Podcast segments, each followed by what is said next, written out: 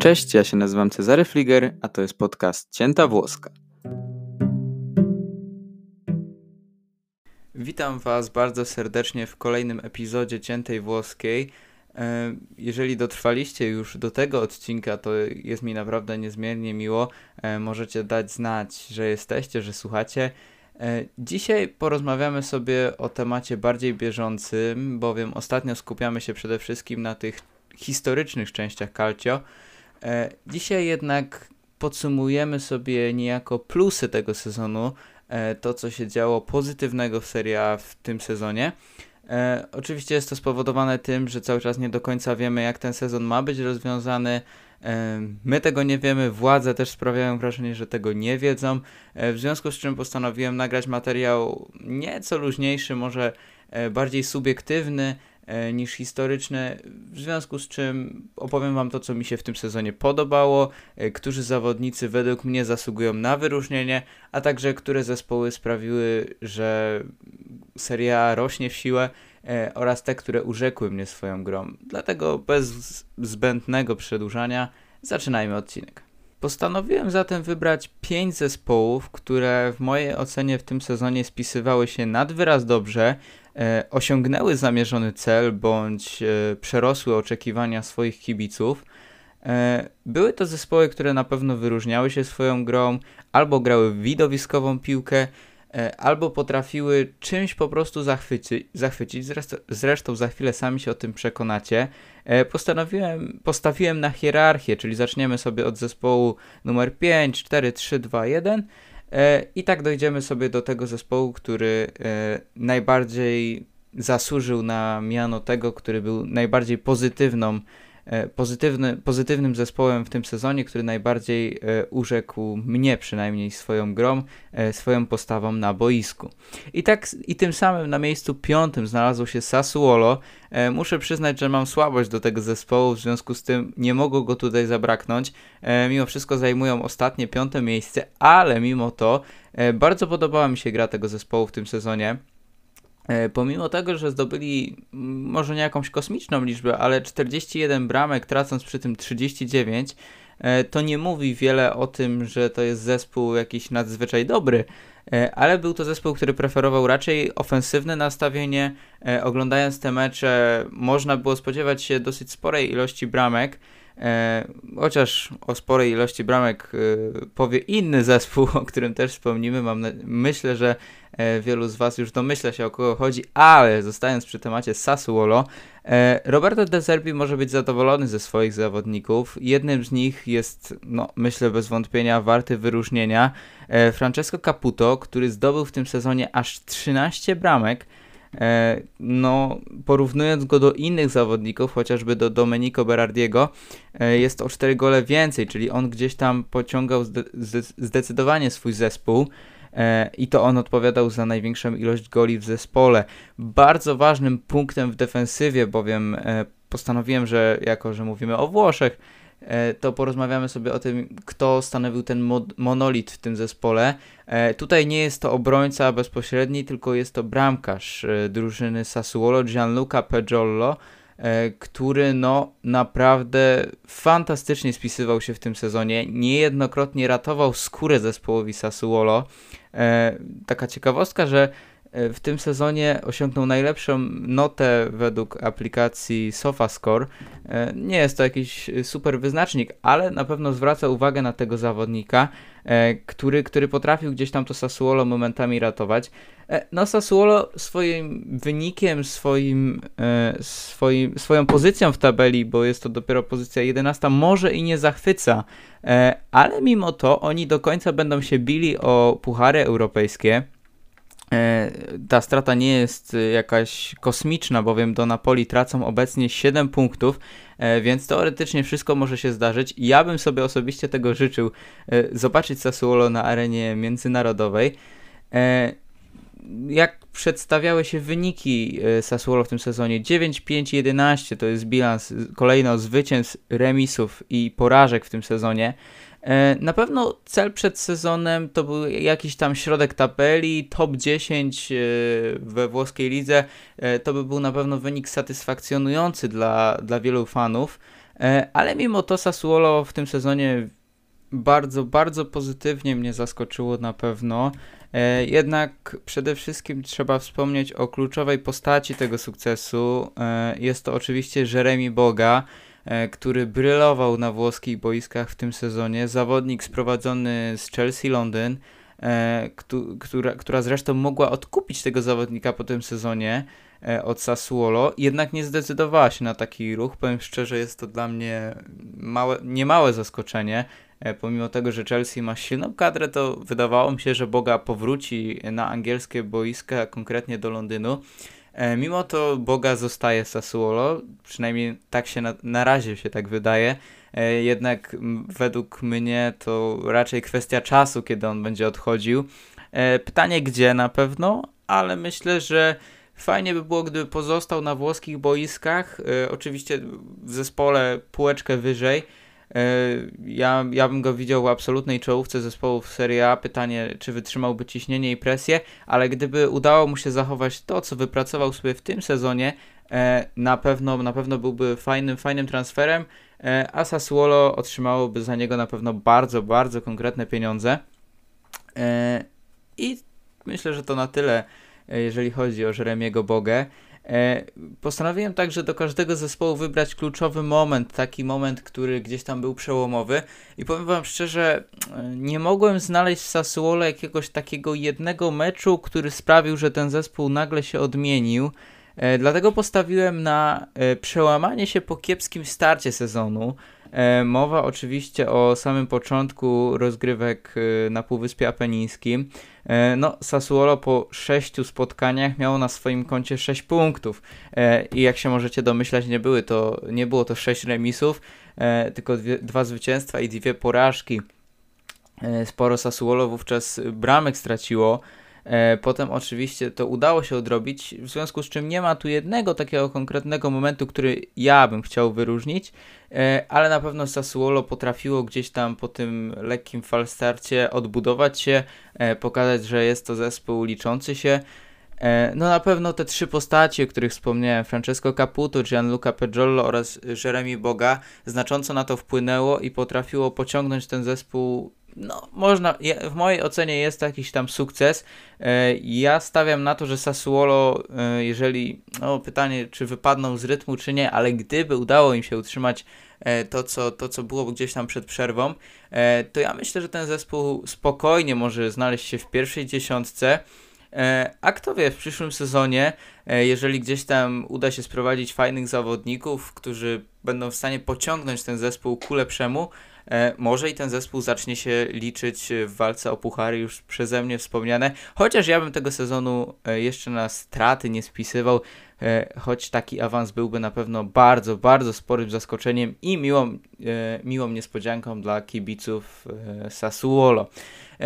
To by było na tyle o tym zielono-czarnym zespole. Teraz przejdziemy sobie do miejsca czwartego. A na miejscu czwartym zespół z Sardynii, Cagliari.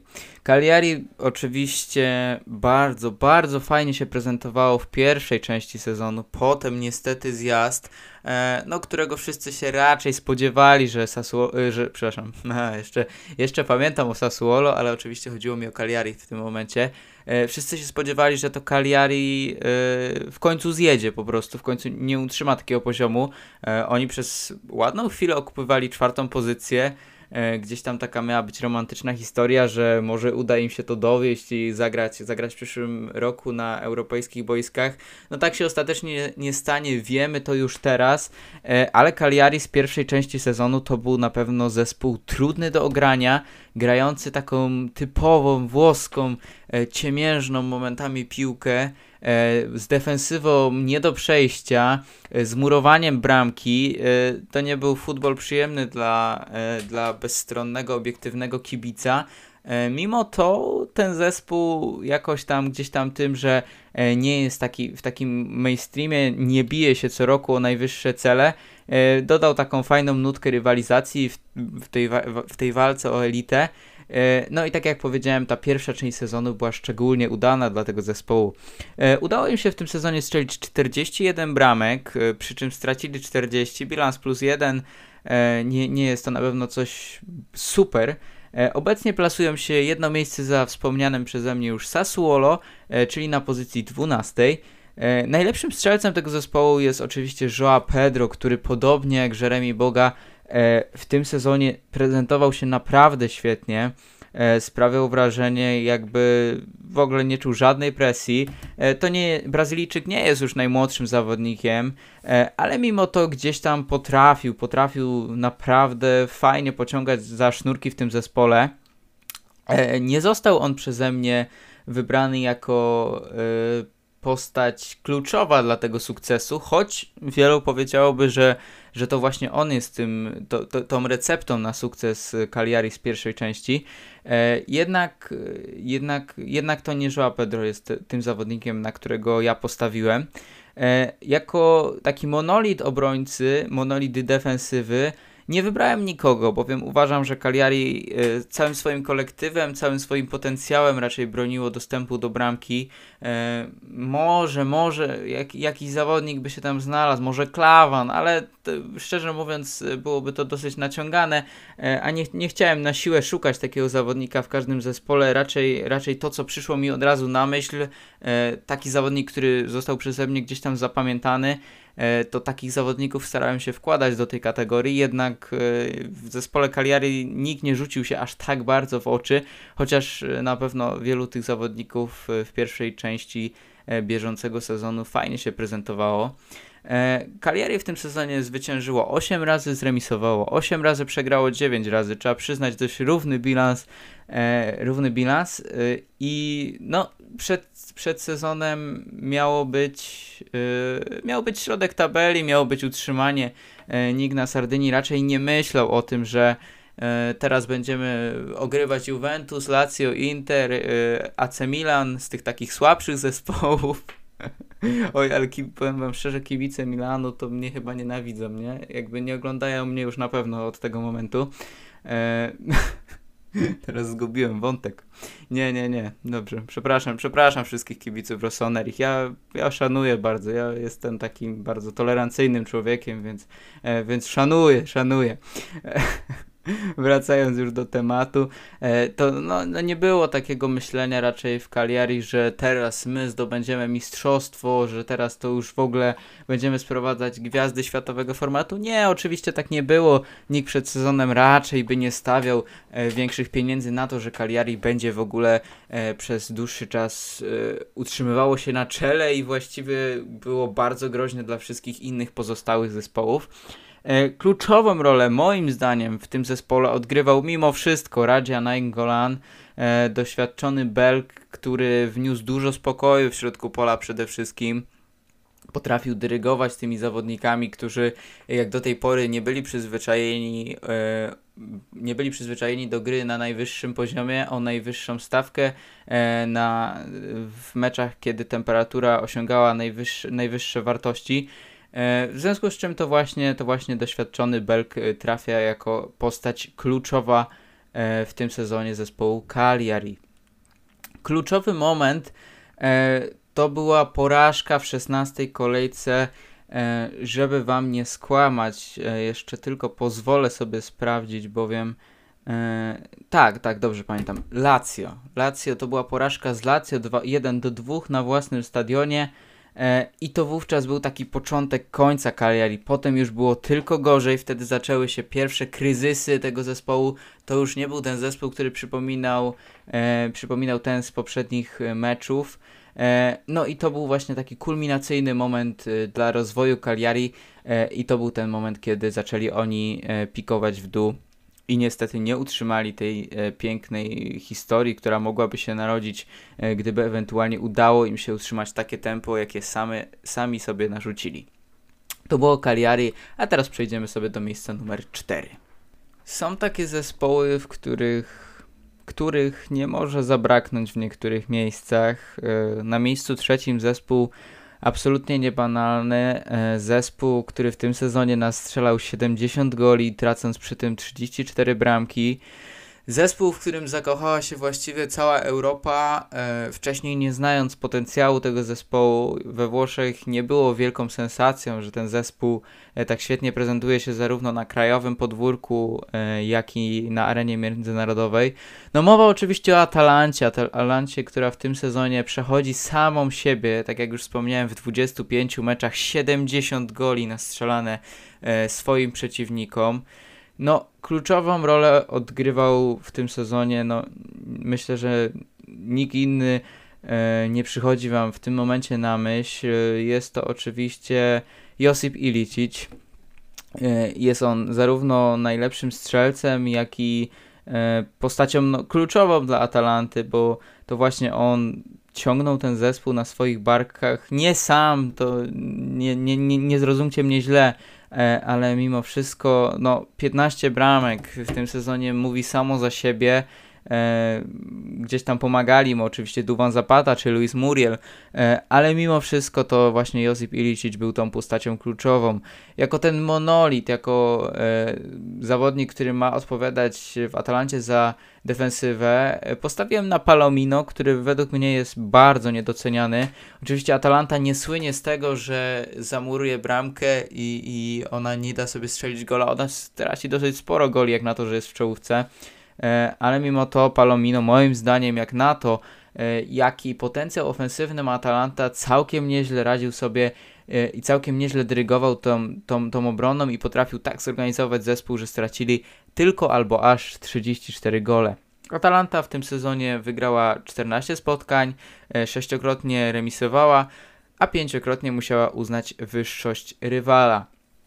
Celem przed sezonem oczywiście był awans do Ligi Mistrzów, może ewentualne podłączenie się do walki o mistrzostwo, wicemistrzostwo, e, to gdzieś tam na razie e, u kibiców z Bergamo no nie jest jakimś tam celem, e, żeby wygrywać Scudetto, żeby, żeby gdzieś tam zdetronizować Juventus.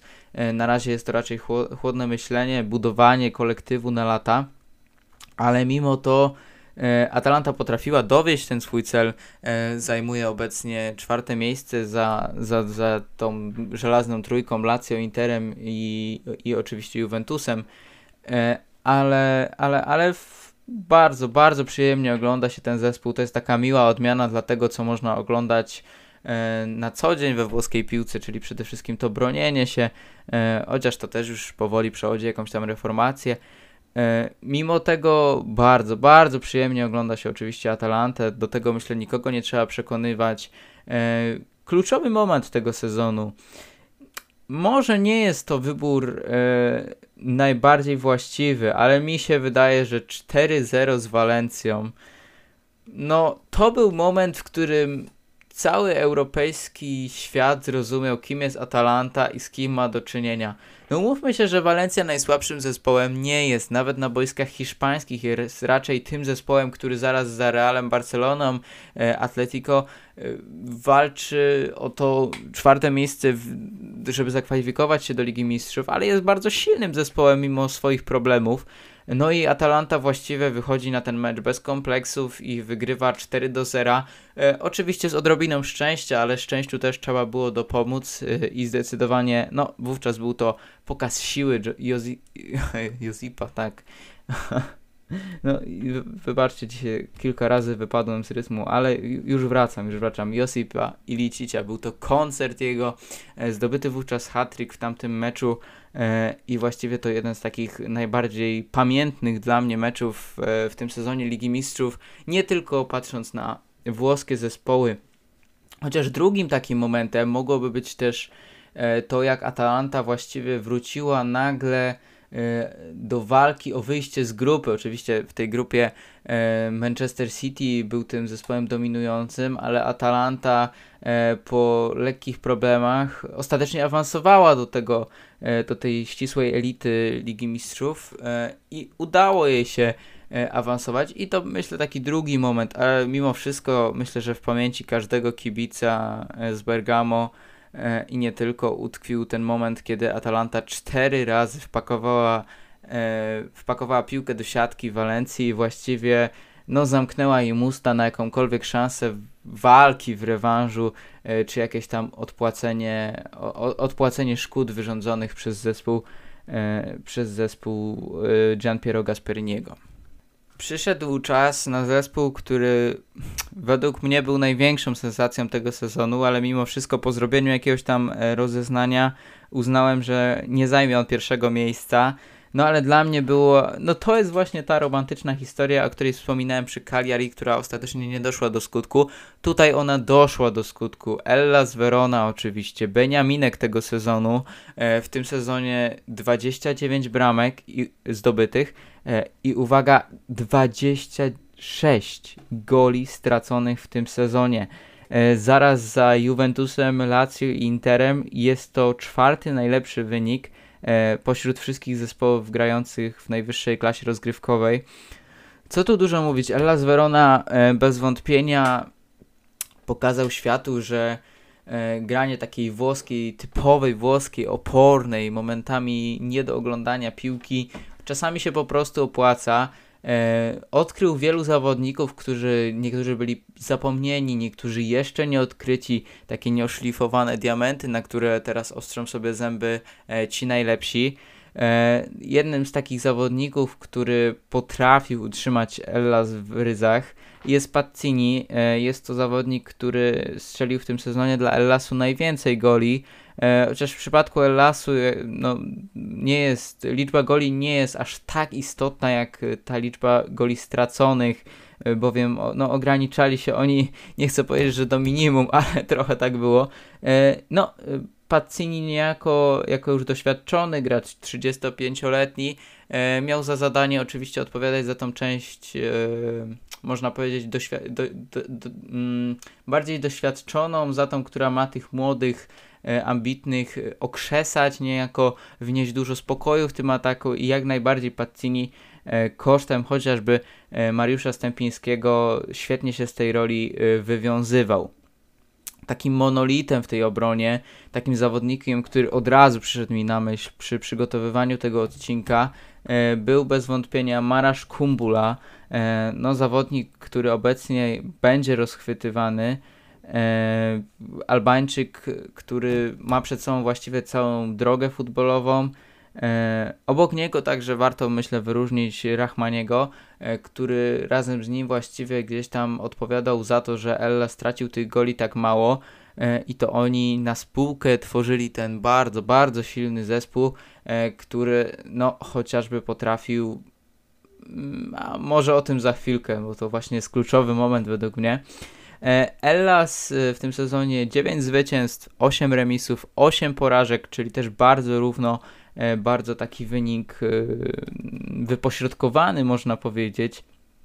Jak się domyślacie, wyniki, tych wyniki tego zespołu nie były tak jak w przypadku na przykład Atalanty 7-0, czy tam 7-1, to były raczej takie 1-0, 2-1, to już w ogóle hit w Weronie. I to, co chciałbym jeszcze tutaj podkreślić jako kluczowa postać, nie do końca mogłem się tutaj zdecydować, bo to jest podobnie jak z Cagliari, że ten Radia Nainggolan oczywiście tam wniósł dużo spokoju, on był faktycznie potrzebny, ale to cały kolektyw musiał pracować na ten wynik. E, jednak ja wyróżniłem Sofiana Amrabata, który no naprawdę, naprawdę fajnie się pokazał, e, wniósł dużo świeżości, kreatywności dla Ellasu, pokazał, że potrafi prezentować się jeszcze cały czas dobrze. E, nie jest to, to, jeden z tych młodych, gniewnych, to już też raczej zawodnik e, dosyć ustabilizowany, który swoją najwyższą formą właśnie teraz powinien dochodzić i tak się też dzieje. E, a drugą postacią jest Iwan Juric, który jest oczywiście tlen, trenerem Ellasu. I to on niejako jest architektem tego sukcesu. Potrafił tak poukładać ten zespół, że no właśnie, teraz już mogę wspomnieć o tym kluczowym momencie doprowadził do zwycięstwa sensacyjnego z Juventusem, samym Juventusem. Ellas potrafił wygrać, e, zresztą bardzo zasłużenie był to mecz e, zdecydowanie taki, który Ellasowi się należał z perspektywy, z perspektywy kibica e, i rzeczywiście wtedy fajnie pokazali, że naprawdę mają pazura, że fajnie przepracowali sezon i potrafią nie jeden świetny zespół, taki jak chociażby Juventus, zaskoczyć. Ellas bez wątpienia e, podobnie jak już wspomniani, wspomniane przeze mnie Cagliari, celował w środek tabeli, raczej utrzymanie, a myślę, że w Weronie mało kto stawiał na to, że zawędrują tak wysoko. No, ósma pozycja właściwie za zespołami takimi jak Juventus, Lazio, Inter, Atalanta, Roma, Napoli i Milan czyli tą taką żelazną siódemką. E, to jest naprawdę świetny wynik. Cztery punkty do Napoli, czyli do miejsca premiowanego e, grom o europejskie puchary w kwalifikacjach. E, no, powiem szczerze, jako kibic i jako taka osoba dosyć bezstronna, jeżeli chodzi o te zespoły ze środka tabeli, czy takie e, czarne konie tych rozgrywek, no życzyłbym sobie, żeby to właśnie Verona e, była na tym szóstym miejscu, bo myślę, że e, Romy już nie przegonią, jest trochę za daleko mimo wszystko. E, ale te, o to szóste miejsce naprawdę warto powalczyć. Ja trzymam kciuki za ten zespół. E, wydaje mi się, że to by było piękne zwieńczenie pracy Iwana Juricza e, w Weronie. I po prostu z perspektywy sezonu to im się należy, bo umówmy się, że Napoli jak zawodziło, tak zawodzi. Myślę, że o Napoli by musiał w ogóle jakiś osobny odcinek powstać, co oni nawyprawiali w tym sezonie.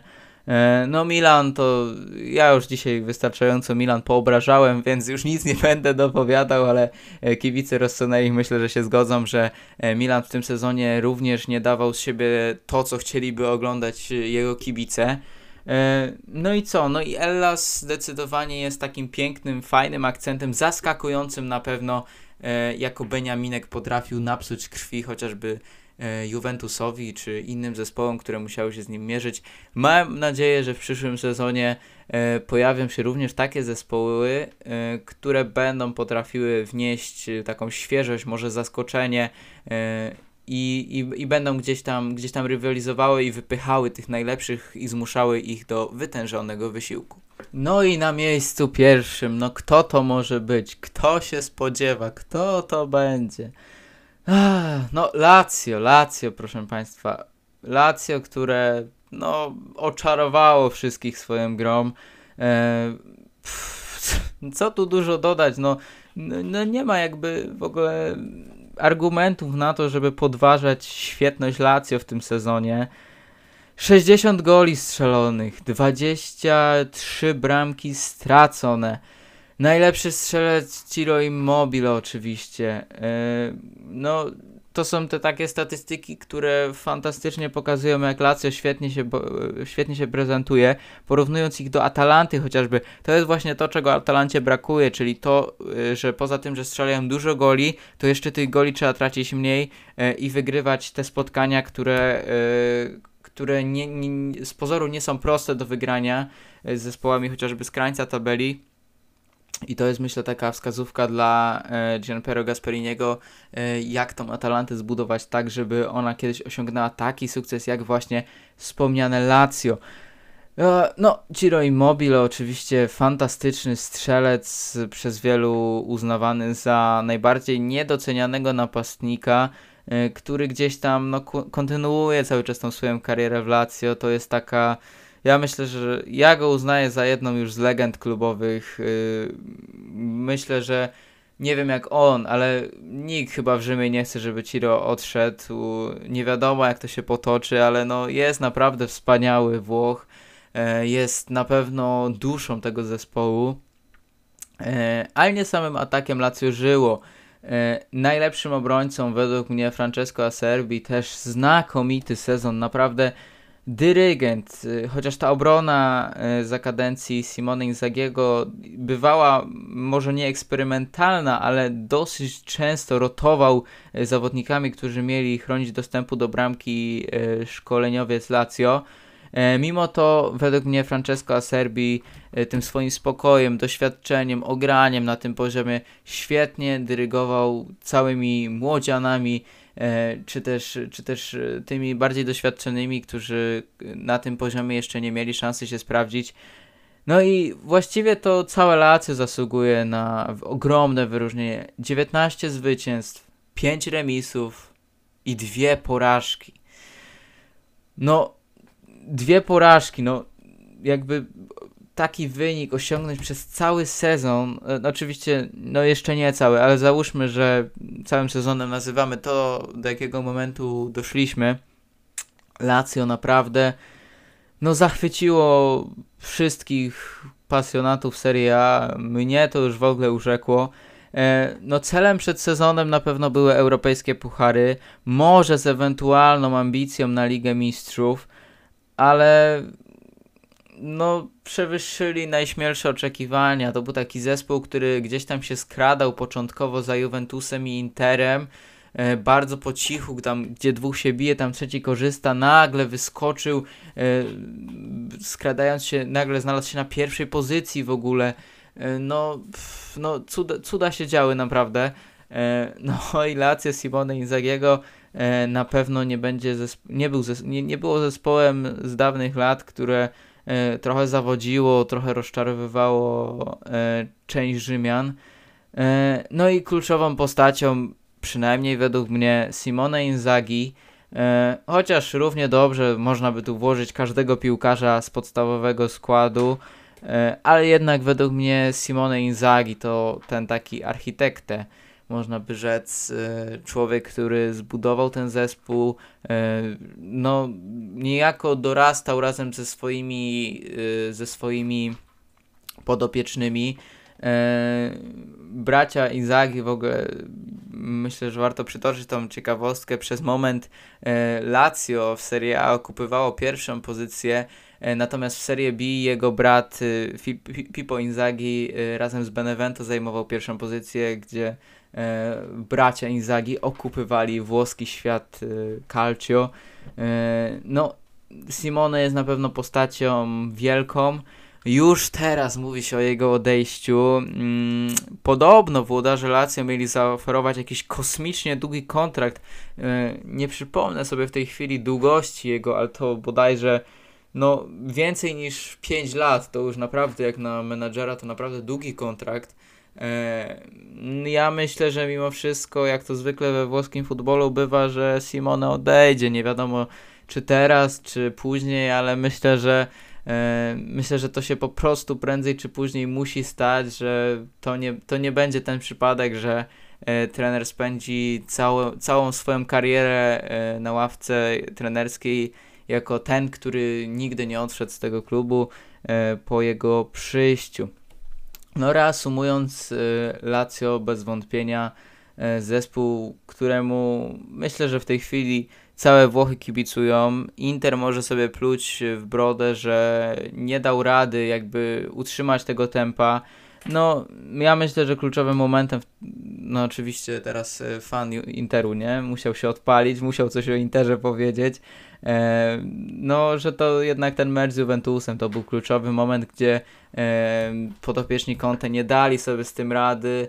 Ja miałem duży żal do Antonio, bo powiem szczerze, oglądając tam, tamto spotkanie, miałem wrażenie, że Inter jest jakby wyssany, e, oderwany od rzeczywistości, jakby gra jakiś futbol, który zupełnie im nie leży. E, Romelu wyglądał jakby w ogóle nie wiedział o co chodzi i tak dalej. No ale tak już wracając do tematu, czyli do Lazio, no Inter powinien brać przykład z tego, e, jak, jak można fajnie zawodnikami e, którzy wcześniej jakoś nie byli wielce wyróżniającymi się. Umówmy się, że no Immobile i Sergiej Milinkowicz-Savic to były takie wiodące postacie, gdzieś tam zbudował ten zespół, który, który fajnie funkcjonował. No Luis Alberto to dzisiaj jest wynoszony pod niebiosa, najlepszy asystent ligi. No i co, no Simone naprawdę szapoba, oby tak dalej. Ja będę trzymał kciuki za Lazio na pewno, bo jest to fajny zespół w przyszłym roku, na pewno e, zagra w Lidze Mistrzów, więc e, liczę, że może przeżyje podobną przygodę jak Atalanta i wielu kibiców e, na co dzień nie śledzących Serie A przekona się o tym, że w tym włoskim świecie naprawdę jest kilka ciekawych zespołów, które mają sporo do zaoferowania i że włoska piłka wraca do laur. Jeśli dotrwałeś do tego momentu, zapraszam Cię serdecznie na moje social media, które możesz odwiedzić. E, wszędzie jest coś związanego z cięta włoska, włoska cięta, na pewno to odszukasz. E, ja też w opisie filmu podrzucam Ci linki e, do tego, żebyś mógł odnaleźć mnie. To tam właśnie kiedy nie nagrywam podcastów, dzielę się z Wami informacjami, pytam Was, co sądzicie o poszczególnych zagadnieniach z Calcio i na pewno wiele ciekawych rzeczy, wiele ciekawostek, informacji, quizów i tak dalej, i tak dalej znajdziecie na tych, e, na tych mediach. E, to by było na tyle. Ja się z Wami żegnam i do zobaczenia za tydzień. Cześć.